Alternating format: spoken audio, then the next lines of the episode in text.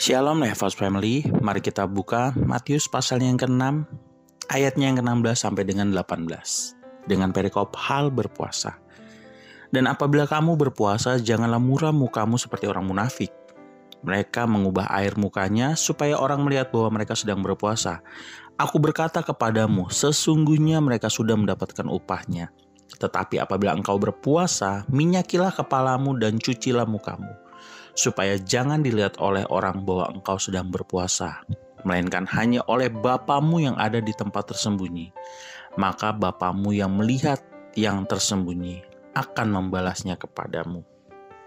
Jika berbicara tentang berpuasa, banyak hal yang dapat kita petik dari situasi tersebut.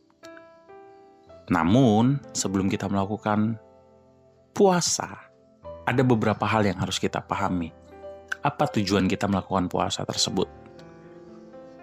Saya dulu pernah di saat masih sekolah, saya berpikir bahwa dengan berpuasa, apa yang akan saya minta akan dikabulkan. Ya, namanya anak muda. Saat itu berpikiran masih dangkal dan semua pemahaman masih dimasukkan ke kepala tanpa ada filtering sama sekali. Dan juga di saat saya berkuliah, saya berpikir dengan berpuasa saya dapat menyucikan diri saya. Ini juga pemahaman yang tidak benar. Jadi uh, perspektif yang saya gunakan juga masih salah. Nah, di saat kita mau berpuasa, apakah salah atau tidak? Ini yang pertama. Tidak ada yang salah dengan berpuasa. Bahkan di Alkitab pun mengajarkan tentang hal berpuasa. Namun ingat dari bacaan kita tadi, di saat kita berpuasa, jangan sampai ada yang menyadari kita sedang berpuasa. Nah ini hal yang terberat. Mengapa? Manusia pada dasarnya adalah seseorang yang ingin diperhatikan. Otomatis, di saat kita melakukan hal berpuasa, itu menjadi seolah-olah menjadi sesuatu yang sangat mulia. Wah, kamu sedang berpuasa.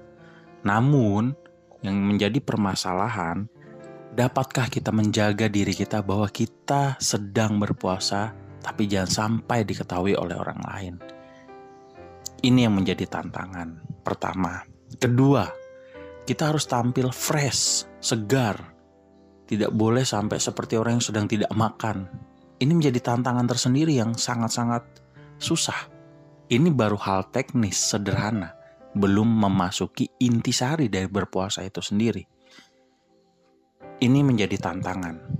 Maka dari itu, berpuasa bukanlah hal yang gampang. Bukan sekedar menahan lapar seharian dan nantinya setelah matahari terbenam baru kita makan sepuas-puasnya. Tidak.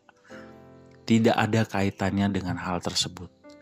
Namun di saat kita mengambil sikap untuk berpuasa, maka di situ kita harus mengalahkan kedagingan kita, hawa nafsu kita, keinginan-keinginan kita, bahkan perilaku dan tutur kata kita, semua harus dijaga. Maka secara sederhana saya bisa katakan berpuasa adalah salah satu sikap di mana kita melatih diri untuk menjadi pribadi yang lebih baik lagi, pribadi yang dapat menangani segala ego yang ada di dalam diri kita untuk menjadi pribadi yang sempurna.